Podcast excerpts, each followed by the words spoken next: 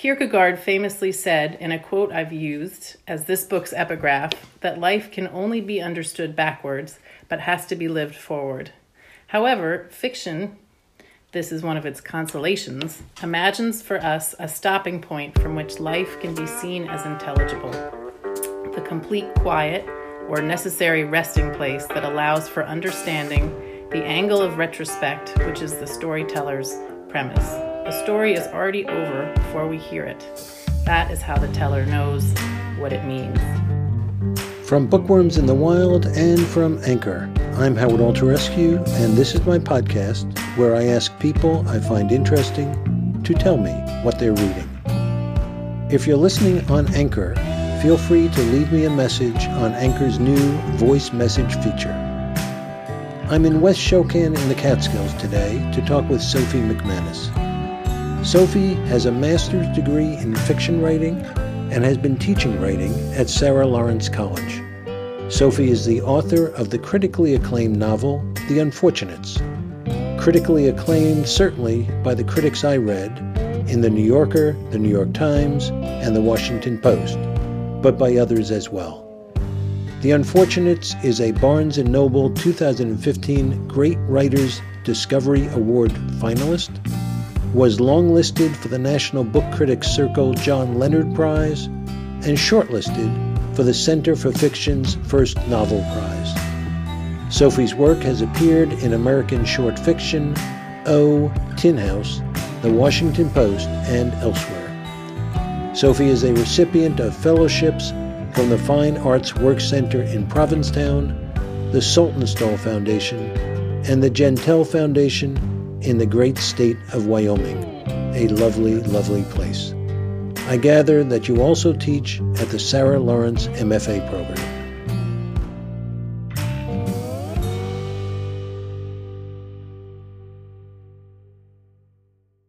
Welcome to the podcast, Sophie. Thank you. I'm delighted to be here. It's a beautiful day, and I'm glad you're here. When we spoke in advance of the podcast, you suggested that we have a broad conversation about fiction using a great little book, The Art of Time in Fiction by Joan Silber, as a jumping off point. Silber also teaches at Sarah Lawrence, but I gather you've never met her. I've never met her. Her loss. Maybe we'll get her on at some point.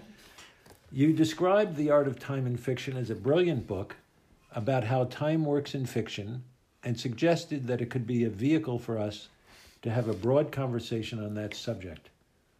You also suggested that we might talk about what fiction can do that is unique in the arts, in part because of its relationship to time.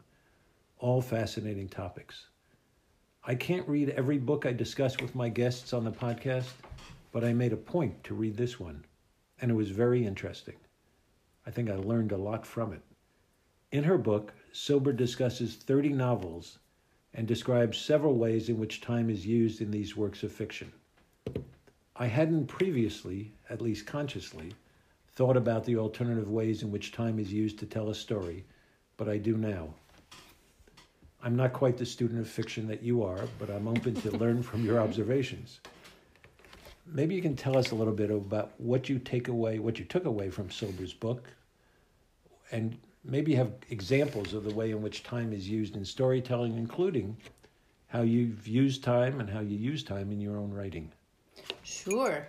Um, well, the first thing I want to say about time and fiction is that I think writers often don't make a conscious choices at first when we're in draft um, about how we're going to use time, when in fact time is the most essential, fundamental part of how we tell story.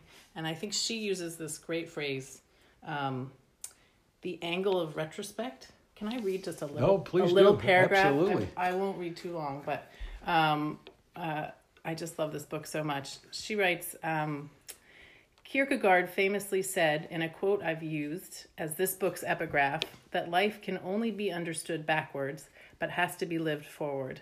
However, fiction, this is one of its consolations, imagines for us a stopping point from which life can be seen as intelligible. The complete quiet, or necessary resting place that allows for understanding the angle of retrospect, which is the storyteller's premise. A story is already over before we hear it. That is how the teller knows what it means. Um, so it's interesting that that um, time is so fundamental, and I and as readers we hardly notice it, which I think you just Yeah, right, said. right, right. Um, unless the author is really doing something very overt with time, like telling a story backwards or um, or pointing to time as as its subject. Um, and I think that's in part because we we're so ready to swim in the story. We're so ready to accept the logic of, of the universe that's being presented to us, and that's um, that's part of like the the lovely contract between the writer and the reader is the the invisibility and the and the artifice uh, there. But um, so I found when I was a young writer starting out, I never thought about time in my own writing, and came to this book fairly late. I came to this book uh, once I started teaching, and um, and and just learned so much from it. So I mentioned the book to a friend uh, who is a, a new writer, and she had read it. She loved it. She Yeah. said, "Now that you mention it, I'm going to read it again." Yes. And I could see reading again. I'm, I'm, I'm jealous of the 30 books that Silber appears to know inside and out, Oh, uh, which is uh, phenomenal. But uh, it, it's interesting also, the, the quote you chose to read is one that I had noted as well. Um, you know, a story is over, already over before we hear it. That's how the teller knows what it means. And then I said the only question is how the story is told. yes. And, and what you said about ends, stories have ends Yes. life life's might life might goes on go on after and the best books are when a story ends and you think about what happens after Yes. Um, yes, and writers are often, um, well, I shouldn't say this out loud, but I think the really good writers don't know their ending until they are well into the into the book. Um, I think usually uh, one has to write blind to to get to um, to meaning to figure out what the meaning of the work is, um, and and that it's usually a writer who really wants to control the experience and the prose who will start out with a perfect idea of what a what a book is, um, and and then won't discover the the thing along the way. So, um, so the time is always being um, worked out through the writing process in a way that is really fantastic. And are you saying fascinating? that that a good writer knows the end or doesn't know the end Doesn't know the end. doesn't know the and, end until you know at a certain point you need Yeah. to know what's going on but um, but if a writer starts out with a perfectly complete picture of um, of what's going on then usually the imaginative process is closed a, a good distinction between fiction and nonfiction Yes, that's you a great about- point yeah, You, you read a biography of George Washington, you know how it ends. Mm-hmm. Now you you can de- you can decide where you end your story about Mm-hmm. George Washington, yeah but you do know where it ends. yes Yeah, that's fascinating. Um, yes, Silber, Silber. Just for the sake of um, talking about time, um, breaks us into a couple different types of time in fiction. Although she she's very careful to say this is not a definitive or, or only way to do it, but she talks about um, books in in classic time, and books in long time, and slowed time, and switchback time um, and fabulous time. I think that's all of them. Yeah, th- those are Yeah. all of them, and and uh, I I made notes in the book uh, as I mentioned to you. I I rarely write in books anymore. Uh, what I do is I, I take notes electronically as I read a book, even if I'm reading a book hardcover. Um, but I, I, I, I wrote in this book, and I wrote a number. I wrote down the names of a number of books as I read, just examples. And, and these may not be books uh, you know necessarily, but on Long Time, where she talked about uh, even in a story that leaps over long spans of time, there's the intimacy of the close game. and I love that. yes. Telling, telling the details of a story, even if the story goes over a long period of time. And I've got a friend, uh, Jill Block, who wrote a book called The Truth About Parallel Lines. And Jill's a, a relatively new author. And this book is about complicated relationships played out over 30 years. Oh, fascinating. Uh, lots of twists and t- turns. Some resonated loudly with me. Mm-hmm. This is not the profile at all of a book I would usually read, but um, Jill wrote it, so I read it. Mm-hmm. And I found myself caring for the characters, or at least some of them, mm. um, and thoroughly enjoyed the book, which surprised me. Uh, but it, it probably because of the intimacy of the close game, to use Silber's words. Yes, it it feels paradoxical. It feels like if you're reading a book that takes place over many many years, that it wouldn't feel close, that it would feel panoramic. But in fact, you get this, um, or you can get a really intimate picture of a person because you are following them, you're chronicling them from um, from youth to old age, or uh, or through a great spectrum of different relationships. Um, David Copperfield is a book that I yeah. adore in this in this category. Um, I think that one of the things that's so um, delicious and poignant about books uh, like that is that you you see how people change and how they don't change, and you can see how um, how that can have grave consequences or happy consequences. Um, you can see the world changing around a person who can't change, or you can see a person changing in a world that is static um, in, a, in a way that gives us some of those great ironies. I think she talks about um, Flaubert in this chapter. Um, there's a horrible description of a, of a parrot. I mean, wonderful, horrible. Um, it's so short, I'm going to read it. Um, and I can't believe I just found it. let's see. What page um, is that on? We, I am on page 27. Okay. Uh, oh, yes. So Silber, Silber writes um, No reader ever forgets the description of the last days of Felicity's stuffed, stuffed parrot, the once glorious Lulu, and then this is the Flaubert. Um, although the parrot was not a corpse, the worms were eating him up. One of his wings was broken, and the stuffing was coming out of his stomach. But she was blind by now, and she kissed him on the forehead and pressed him against her cheek.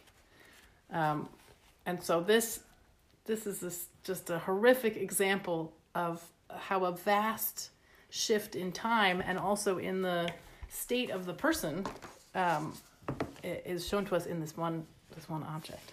It's really it's and, really and, fantastic. And this is a book I think she said that uh, took place over decades. Yes. And and what a vivid, unfortunate uh, description of this parrot. Yes. So, yeah. So, um, so, so, and that's in her chapter on long time. Yes. So an, another uh, or an example that I found or I thought of in, in long time. Um, she talks about this may not be long time, but she talks about uh, stories stuffed with time and characters. Mm, yes. And um, over uh, Christmas holidays, I read a book called The Luminaries mm-hmm. uh, which had 20 major characters. Oh my It was over 800 pages. And she was, the, the author, uh, Eleanor Catton, was good enough to have a uh, glossary at the beginning describing who they were, who the characters were, so I could refer back. But some of them, you, you, just as I said with Jill Block's book, you really had um, an affinity with, you mm-hmm. really cared about. And again, with an 800 plus page book and 20 major characters, I thought that was a great achievement. Yes, there is a kind of um, uh, authority at, to a book, I think, that has heft both in terms of characters and, and page numbers that really, um, in a way, the author is making a demand on you, the reader, uh, to accept that this is an entire society, this is an entire yes. world, um, and that is it's important to pay attention to that to that world. And I think you can do that in in long time, especially. Yeah. yeah. Well, that, that, that was that was exciting. Yeah. And and uh, let's see. So we talked about long time, classic time. so on classic time, she used, and I think you mentioned Great Gatsby uh, as an example of classic time. Yes. Uh, a span short enough to be seen, easily seen as a unity, often delineated by a natural border, a month, a season, a year. And of course, The Great Gatsby was a single summer, although there things took place before before the story. Yes. So maybe there's a little bit of switchback in there as well. Um, yes, in some ways. So classic time. If you pick up um, a 19th century realist novel, you'll probably be in classic time. Um, the story starts on one day and it ends on another day. Um, and, and it is usually delineated by a year or a season or some kind of um, some kind of logic that is connected to the time logic of the world that we ourselves live in. Um, but in some ways, I feel like classic time is the most manipulative uh, because it is hiding its art. Uh, we feel like we are in just a traditional span of time, but like all writing, however you use time, there's an incredible amount of um, omission. We do not write every moment a character is Yeah. in. Um, uh, decision making about perspective, uh, about um, what will be emphasized, and so uh, in a way, it's a sleight of hand that says, "Here's here's a plain bit of reality," um, and of course, it is not. It is not at all. The author chooses what's important to communicate, what's Yes. important for the story. Yes. Yeah. Um, and I think when when Silber talks about Gatsby, she um, she talks about how the heat is so important in this book. The fact that it is summer is really significant from scene to scene in different ways. There's um there's this beautiful scene where um, Daisy and her friend are sort of floating in a hot breeze, um, and um, and one thing about time in fiction is that time is in fact connected to things like the sun rising and setting and the weather and and the passage of the seasons. And um, I think especially if we work in offices and because we all live on screens Yeah. now it's it's easy to forget that what you see out the window is totally related to the time span of a book and the time span of our lives. And the the great books um, don't forget this the great books i think um, include the character's environment as a as a part of the significance of the story And somehow That, and that goes for nonfiction as well, of course. yes yes I've, I've got on the desk here uh, the new biography of Churchill, and I'm loving it for many reasons, but including the placing him in time in the late 1800s and early 1900s. Uh, and and that, that time, what was going on at that time was most important. I'm also reading biographies of, uh, or multi-volume biography of Well, Lyndon yes, Johnson. a lot of reading yeah. It is of Lyndon Johnson, and there is as much about the times uh, in which he lived as there is about Johnson. yes yes And- that's essential Yeah, so that is essential. Then on, on slowed time, uh, she refers to a very short piece of action examined very, very slowly. I have not, not read Proust, I've read about Proust, but Yes. she, she uses him as an example. Yes. Um, something has happened in the movies that has almost ruined this for us, but um, but has not completely. Which is um, we are all now totally habituated to the scene where um, a car crashes, and then the camera is slowed, and we uh, we watch our characters. Um, you know, in some bodily duress, depending on the, the film.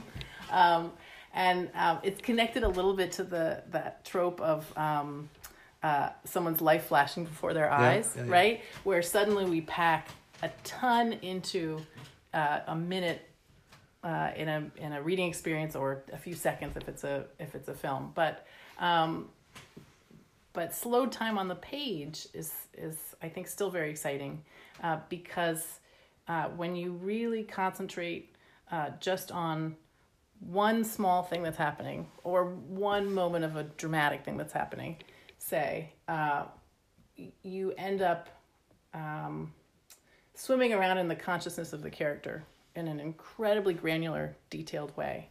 And so slow time ends up feeling like it's about externalities, right? Like a character is looking at something um, uh, in great detail, but it actually reveals more about the character um, than other modes. So we're we're in their consciousness in a, in a way that goes very deep, and um, and I think also reminds us of how um, easily deranged time can be. Right, that we feel like we are on a, a clock and we live in a logical universe, but as soon as the character is um, sick or um, in some kind of um, you know, mentally um, stressed out state, or um, or has somehow in a you know in a dream, say right, uh, time no longer holds. So so we end up um, in mind time, which is totally different and not beholden to um, to the real time of of the rest of the book or to a traditionally realist book. Um, So, so uh, what you were saying uh, sounded again like the intimacy of the close game, yes, yes, um, and so that's used in long time to to tell the story, to to uh, create a relationship for Yes. the reader, and in slowed time, you know, that, that that's the essence of the slowed time uh, telling. The book uh, I noted when I was reading that chapter was uh, Ian McEwan's Saturday. I don't know if you've read that. ah, I did a long time ago. I read that. So, me too. So, Yes. so I so I, I look back. I look back to to refresh my memory, and so it took. I remembered it took place over a day, a Saturday. It Mm-hmm. Yeah. actually ended at five in the morning on Sunday, but it took place over a day, and it was, uh, as one uh, critic said, a careful dissection of daily life. Yes, It was the daily life of this gentleman in London going about his day. He was a neurosurgeon, and interestingly, McEwan spent time with neurosurgeons to understand the character's worldview. Mm-hmm. So it was his, his, his, his work as a surgeon, his worldview as a surgeon, as a family man, and it, it was a wonderful book. Somebody recently asked for a book recommendation, and I read Saturday many years ago. It was published in, in 2005. Uh, and I said, read Saturday. yes. Another recommendation I would add to that um, in the in the slow time category would be a box full of matches by Nicholson Baker, um, which almost takes us to um, poetry. Although I'm sure Baker would tell me I'm wrong in saying that, but um, but if I remember right, in that book, uh, the our main character wakes up every morning and lights a match, and then just tells us everything he does after that. Um, you know, down to what the coffee grinds look like as he's putting them in the in the coffee maker, and every chapter is a morning or a day, and we only get a few minutes in every day, even though it's pages and pages, and it's um, does not sound riveting, and it's totally riveting. Um, But that's the magic. Yes. It does not sound riveting. Yes. Um, but uh, that reminds me also that slow time, I think, um, is a place where the, the language can also really um, become uh, become lyric, become um, the first the first thing um, that we're thinking about when we're reading and, and writing too. Well, you said it's like poetry. Yes. So Nick Lyons, who I mentioned to you, uh, who I interviewed on the podcast or talked with on the podcast, when I referred to his books, uh, I said uh, they're they're po- it's poetry. You write poetry, and he said, "Thank you very much. I intended to be a poet," Aha. which was You wonderful. said the right thing. I said the right thing. Good. and then then there's there's fabulous time. um, Yes. Which I wasn't sure I understood, but uh, I, I loved the quote from A Hundred Years of Solitude. Now, that's uh, my wife Carol's favorite book, I think. ah, Um, she's got good taste. uh, I couldn't get into it. but I, I'm going to say I'll try again. Somebody hold me to that. um, and but there's there's a, a quote that uh, Silber says that um, uh, authors, many authors, can recite uh, by heart. It's the first line of the book, and it goes many years later. This first line of the book it starts with many years later. Yes. As he faced the firing squad, squad Colonel Or- Aureliano Buendia was to remember that distant afternoon when his father took him to discover ice. Amazing. The first sentence contains the past, the present, and the future. Yes. It it begins with the feeling of a last sentence. And then it ends with the feeling of a first sentence. It's all it's it's like it's eating its own tail. It's, it's um That's a better way to put it. yes. Um I, you know, fabulous time I think is such a big category that it's harder to talk about. Yes. yes. Um, because we could talk about um, sci-fi, we could talk about fantasy, we could talk about um, any any kind of magical realism where the um, the writing is no longer beholden to the laws of um, physics or time or space or so. Um, she talks in this chapter a lot about circularity and folklore, which um, which is pretty interesting. And I think I think what one of the things she's getting at in this chapter is that because um, fabulous time um, is not like an arrow. Classic time is sort of an arrow shot from point A to point B.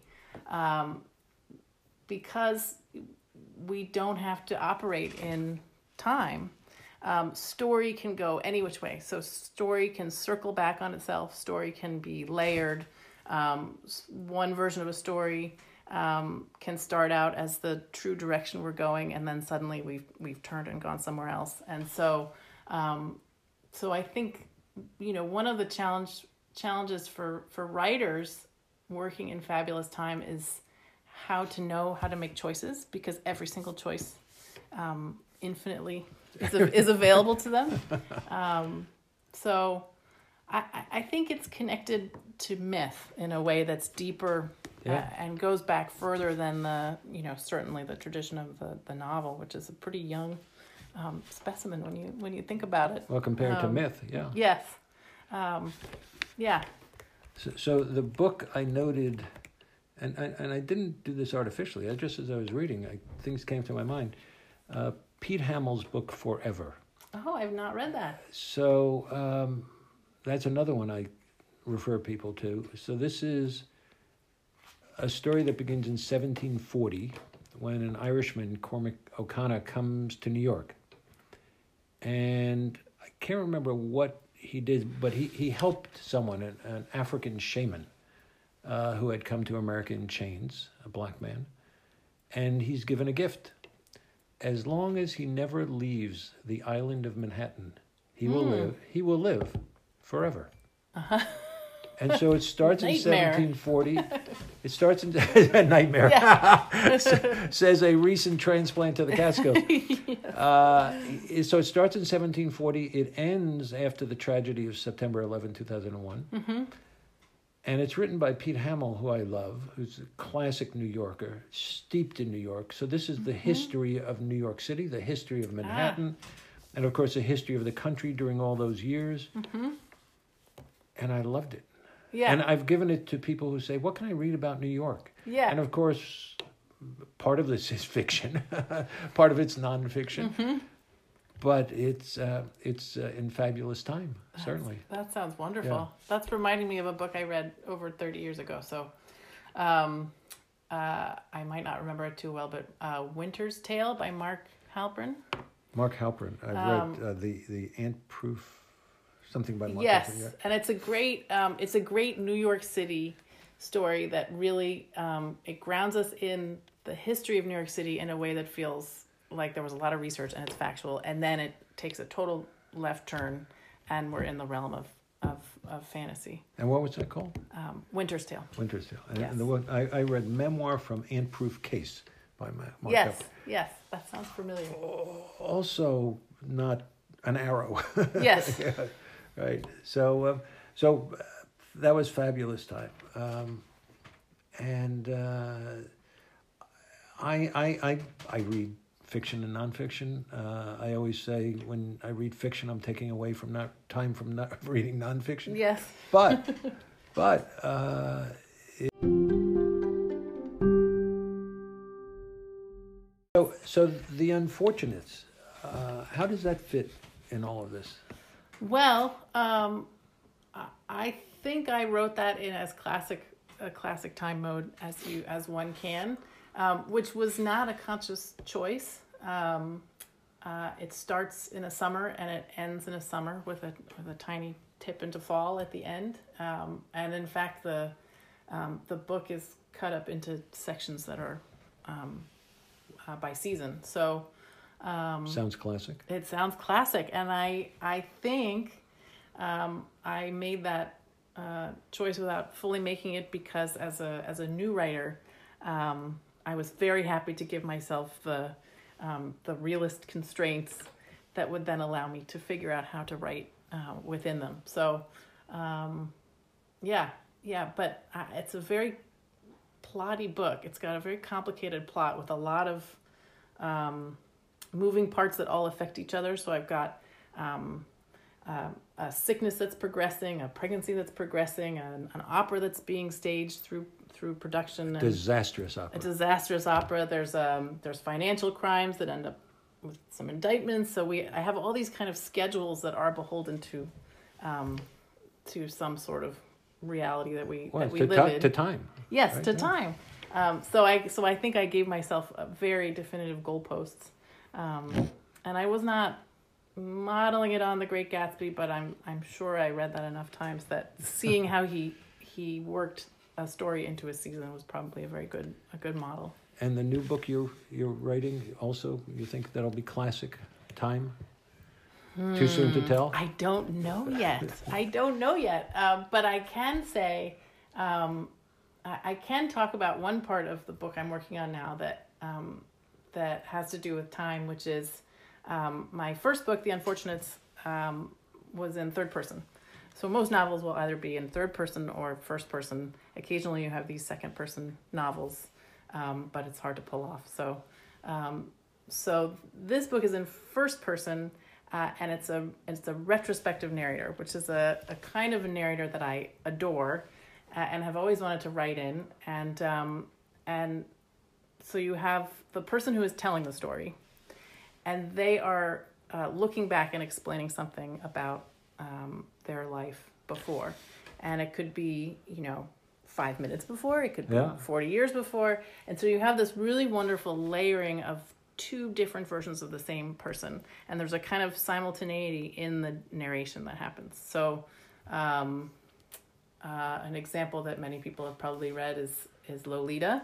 We have Humbert Humbert is trying to convince us and a jury um, that we should feel pity and compassion for him. That his love with Lolita is uh, was valid and true. So um, the tone of that book has a kind of um, well, we forget about it as we read because it's so lyrically beautiful. But there's a kind of a desperation and a plea um, in that time space between the two eyes, between the Humbert Humbert who's um, kidnapped uh, Lolita and the Humbert Humbert who's talking to us, you know. Um, there's another, there's a short story I love. It is my favorite short story of all time, maybe. It's called My First Fee by Isaac Babel My first fee. Um, and it's a very old narrator um, talking about uh, the time that his young self um, uh, lost his virginity to a prostitute and sold his first story, which is in this story one and the same act. Um, and I've given this story to so many students, and they all hate it and I love it. But um, but the gap between those two eyes, unlike Humbert Humbert say, is um, is lovingly ironic. The the older narrator is showing us what a sweet fool his young self was. Um, so so when you work in the first person um, with these two versions of the same person, you have this wonderful kind of gap of time that usually makes for some sort of ironic gap, um, and sometimes makes for great dramatic irony um, too. So, so that's a that's a way that time works. I think only when you're in first person. So that's something I'm figuring out how to do Well, for myself right now. So when you were talking about retrospective narration, um, I, I went back to where we started. A story is already already over before we hear it, but but there are really two stories. Mm-hmm. Yes. stories telling and the, and the two eyes, as you said. Yes. Yeah, which which which is a challenge and good for you. yes and the and the critical thing um, well the critical thing about the past in any fiction um, when it comes up is that the past uh, must not be a footnote to the to the present of the story the past has to somehow impact or change um, or affect um, the story in a way that's totally essential by the by the very end A lot goes into writing a book. yes It's quite a challenge. it's really fun it sounds like a lot of fun. Uh, let me ask you a uh, last question about uh, w- uh, how you consume literature and, and from where. So, do you read uh, physical books, ebooks, audiobooks? What do you do? I just read physical books. Yeah. I um I will put on an audiobook and I'll immediately stop paying attention. um, which bums me out. Seems like a great way to consume literature. Uh, and I and I just can't read on the the screen. I'm writing on the screen all day, so Yes, I yeah, so. I like to take uh, Yeah, you know yeah. something physical and, and and smell the pages and Favorite bookstores? New York, the Catskills, oh so many. Um, Three Lives in New York comes Lives. to mind. Lives. Lives, Three yes. Lives. Um, where's where's that? That is in the village, Yeah. in the West Village. Um, community bookstore in Brooklyn. Uh, uh, Greenlight bookstore in Brooklyn, fantastic. Um, here, I've been going to Rough Draft Books in Kingston, which is a new bookstore. Um, they're very clever. It's called Rough Draft because they also have beer.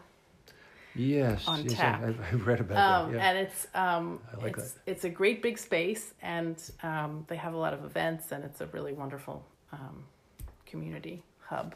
It's great. That's great. Yeah. Well, thank you. This has been fascinating. The book was fascinating. your description and your discussion is even more fascinating. Oh, so thank, thank you you. very much. Thank you. Delightful. That was great. Thanks a lot. More information about our guest today can be found on our website, www.bookwormsinthewild.com. Our website also includes links to the books and other resources we referred to in our discussion. Thanks especially to my podcast team. Dave created the podcast with me and is my producer. Ron is responsible for art direction and design for the podcast, our website, my bookmark, and other merch to come. Let me know if you'd like a bookmark sent to you. Melanie, as always, is in control of most everything, even on maternity leave, and has provided overall creative direction. Ben and Eden provide additional inspiration and support, and, of course, Carol is my muse. Jake is growing and is a patient listener when I read to him. The entire Wolfpack is also responsible for introducing me to most of my guests. Thanks also to the great Anchor team for making it free and easy to create the podcast. If you liked our podcast, please subscribe. And in any event, let me have your comments, either directly on the podcast or at bookwormsinthewild at gmail.com. Looking forward to seeing you on the podcast next time.